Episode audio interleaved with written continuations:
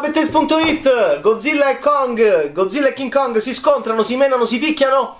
Dopo non tantissimo tempo dall'ultima volta che l'hanno fatto L'hanno fatto in un film King Kong vs Godzilla. In italiano si intitolava Il trionfo di King Kong. Certamente noi Patto Atlantico Certamente noi eh, NATO Certamente noi eh, liberati dagli americani, certamente noi colonia, certamente noi eh, automaticamente in edizione italiana prendevamo una posizione. Mentre il film era più ambiguo, eh? Era più ambiguo, si era deciso, perché eravamo degli idioti già nel 1963 a livello mondiale di eh, prendere questi due ragazzoni e divertirci a guardarli, a osservarli e menarsi. Ci rendevamo conto, nonostante fossimo degli idioti già all'epoca, come esseri umani, che non era stata un'ideona proprio quella di eh, organizzare il grande incontro di wrestling mondiale tra le due creature gigantesche.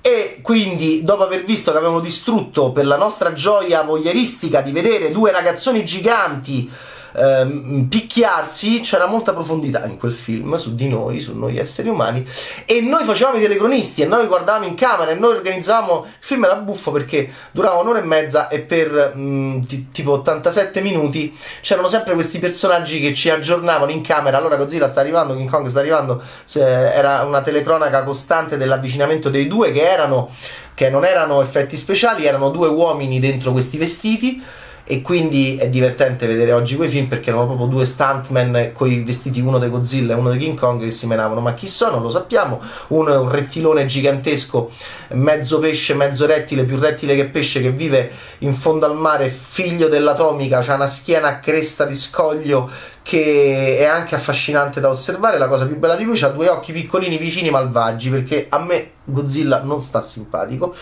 eh, invece King Kong, lo sapete, è uno scimmione gigantesco con un debole per le bionde. E ehm, ovviamente in questo caso, in quel caso lì, si menavano. C'era Ishiro Honda alla regia e,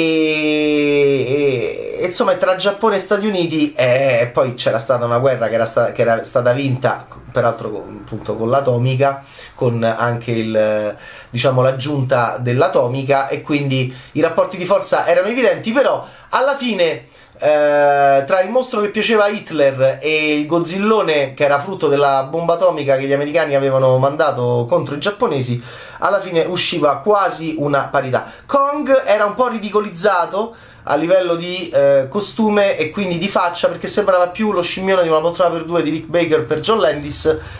Aveva una bocca sempre aperta. Stava sempre così, tanto che quando beve una cosa che lo devono drogare, che poi crolla, anzi, crolla sulla schiena. Eh, Kong non riusciva bene a, a bere perché aveva sta paresi. Andava in giro così. Sempre con questa bocca aperta, uno sguardo non acuto. E mentre Godzilla era più compatto e meno, meno espressivo, meno male però, perché l'espressività di Kong de, de, denotava certa, un quoziente attivativo estremamente basso. Quando i due si incontravano, si picchiavano, eh, vicino a dei vulcani, spaccavano, distruggevano le città e quello con la coda si lanciavano le rocce, c'era l'alito fotonico eh, di Godzilla in chiave radioattiva che faceva molto male a Kong, ma Kong veniva salvato dai fulmini perché l'elettricità lo, lo rinvigoriva. Eh, alla fine eh, lo scontro era divertente ma soprattutto era lo scontro di due persone in, un, in dei costumi, in due costumi, due persone in due costumi eh, che si menavano. In questo caso, questo è il Monsterverse Leg- Legendary eh, e, e Warner che vanno, diciamo, ancora a continuare questo universo che è cominciato con il film di Gareth Edwards del 2014, Godzilla molto verde, molto serio, molto serioso. 2014 c'era Juliette Binoche nel cast e poi è continuato con il superiore per me Kong School Island 2017 Apocalypse Now eh, fotografia arancione appiccicosa una marea di gente che moriva in modo estremamente macabro.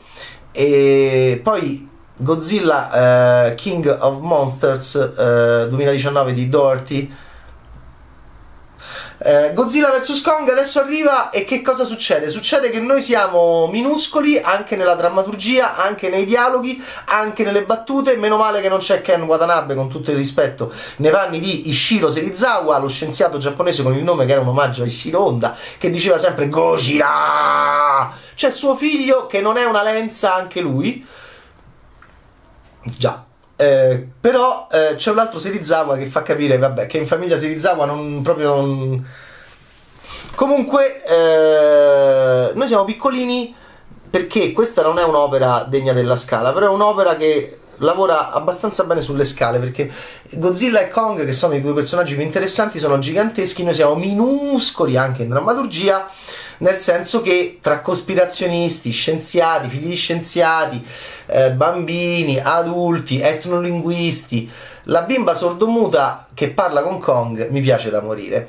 Eh, Kong mi piace da morire. Godzilla eh, ha lo sguardo che io vedo in tante persone e quindi lo riconosco. Ha uno sguardo un po' malvagio non è, un, non, è, non è un simpatico Godzilla, attenzione, eh. io non, assolutamente mi schiero e non so, mentre Kong mi piace da morire, mi piace da morire la sua... mi piace tantissimo questo Kong un po' rossiccio anche che c'era in School Island, un po' forse con questo sole fortissimo che aveva un po' schiarito, no?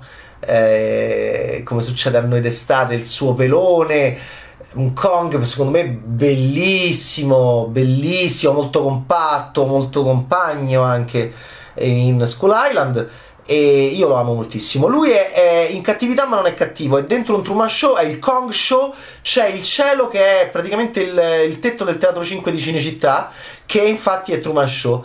Lui a un certo punto prende un albero. L'inizio è bellissimo di questo film. Al cinema sarei andato fuori di testa perché c'è Kong che fa la toletta a School Island. Poi non ci rendiamo, conto, ci rendiamo conto che non è School Island.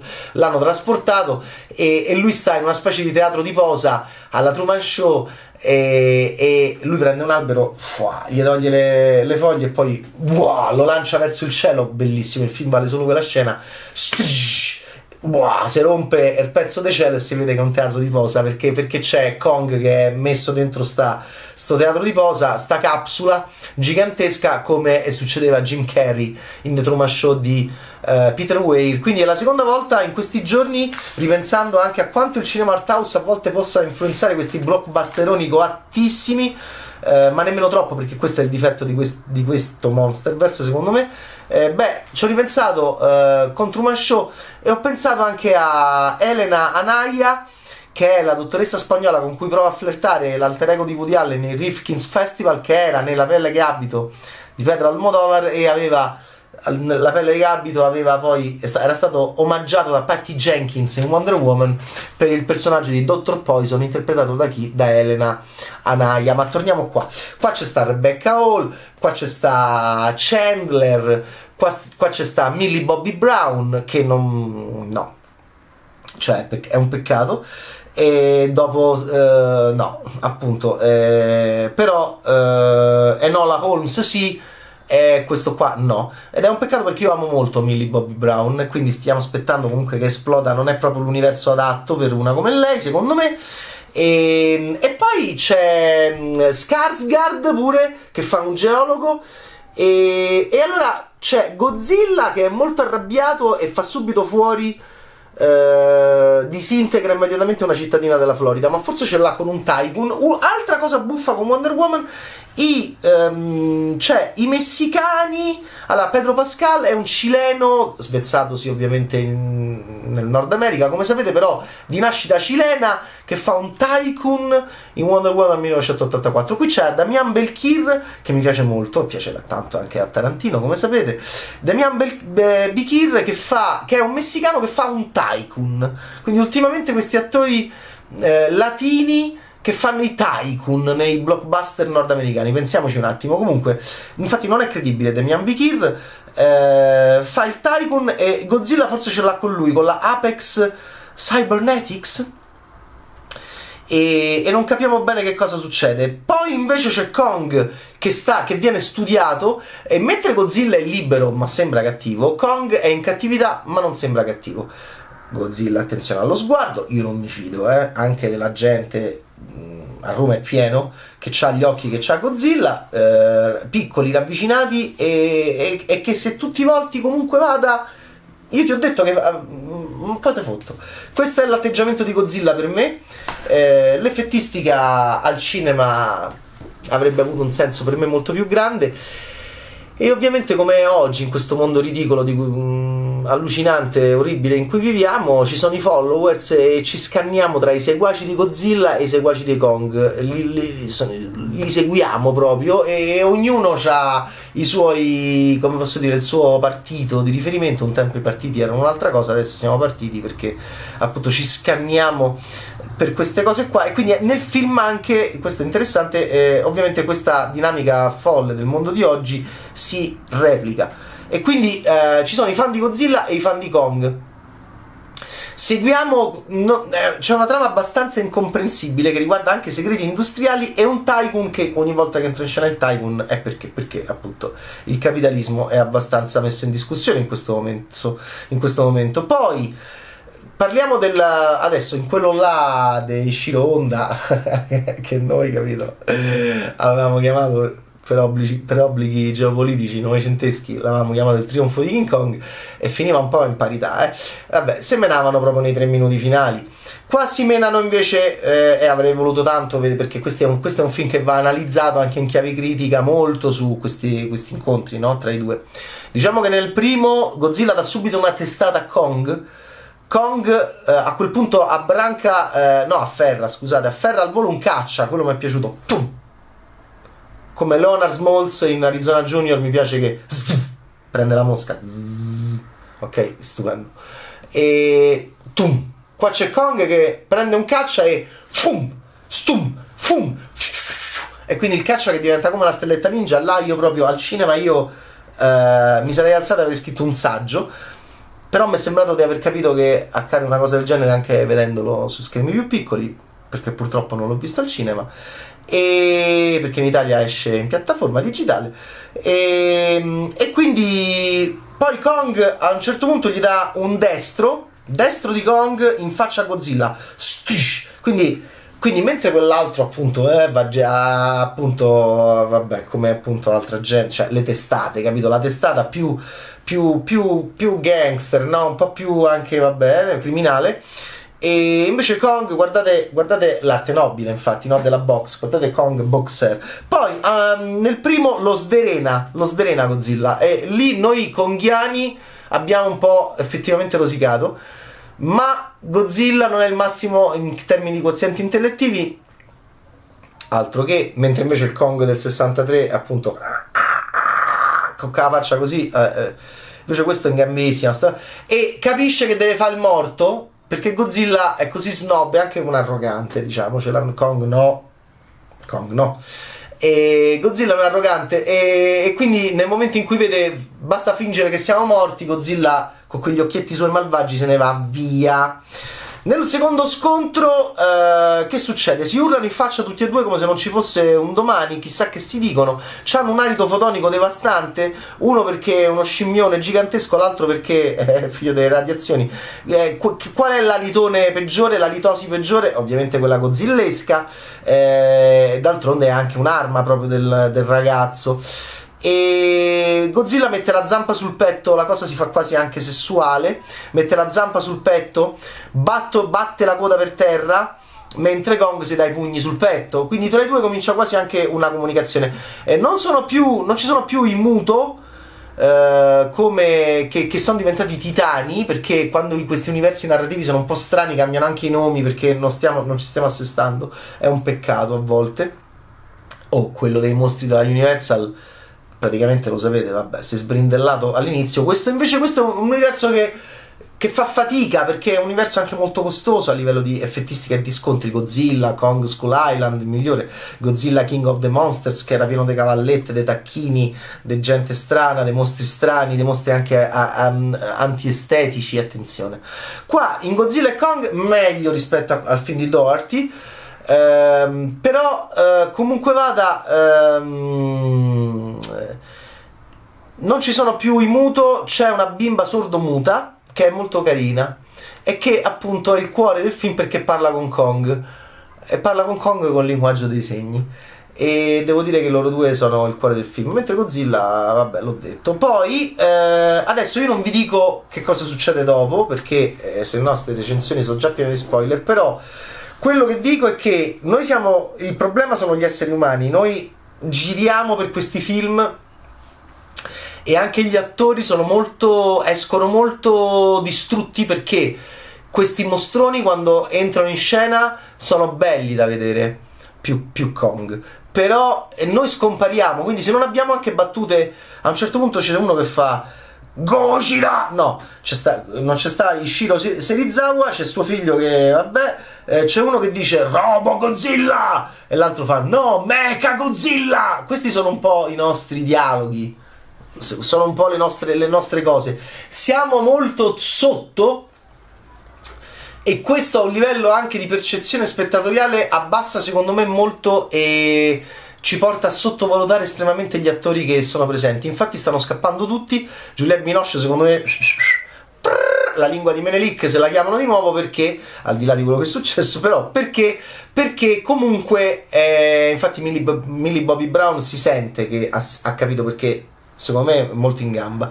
E, e quindi, eh, in poche parole, non ci dovrebbero essere esseri umani in questi film, a meno che...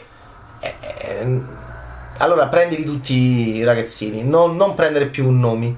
Perché alla fine poi quello che conta sono Godzilla e Kong e noi non abbiamo più quegli uomini stuntman eh, che si buttavano e cascavano e facevano le capriole, i capidomboli dentro i loro costumi, no? Non sono più gli anni 60. Ci sono queste, eh, questi mostri in CGI meravigliosi e, e, e devo dire che po- potrebbe avere molto più senso vedere solo loro. Oppure, e poi un gruppo di attori completamente sconosciuti, magari giovani. Eh, da lanciare eh, oppure appunto attori ehm, da- a cui puoi dare una chance e che non ti abbassano il budget. Perché? Perché effettivamente Skarsgård, Hall, Chandler, tutti questi attori pregevoli nel film, eh, Bikir, nel film non uh, lasciano un po' il tempo, Millie Bobby Brown, lasciano un po' il tempo che trovano, soprattutto non te li ricordi. Qual è la, eh, il, eh, qual è la mossa wrestling di, di lotta, diciamo, che preferisco? Eh, sicuramente Kong che prende il caccia e lo lancia come una, una stelletta ninja a Godzilla. E che cosa, come andremo avanti non lo so. Sapete benissimo che questo film in questo momento così delicato e difficile è uscito negli Stati Uniti e non solo in Cina. Eh, ha superato i 400 milioni di dollari di incasso globale, è costato tanto, 200 milioni anche più se consideriamo il marketing.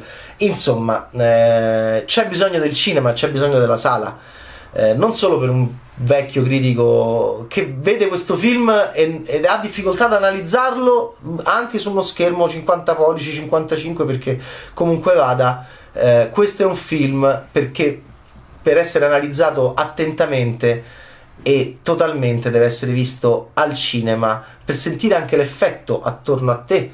Eh, infatti io questi film ai bei tempi me li andavo anche a rivedere i film della mamma, cioè li vedevo in proiezione stampa e poi me li andavo a rivedere al cinema con le persone e chissà, speriamo di rifarlo presto, ok? Però insomma, allora io dico che eh, non sono proprio un appassionato e non, non trovo particolarmente interessante questo Monsterverse.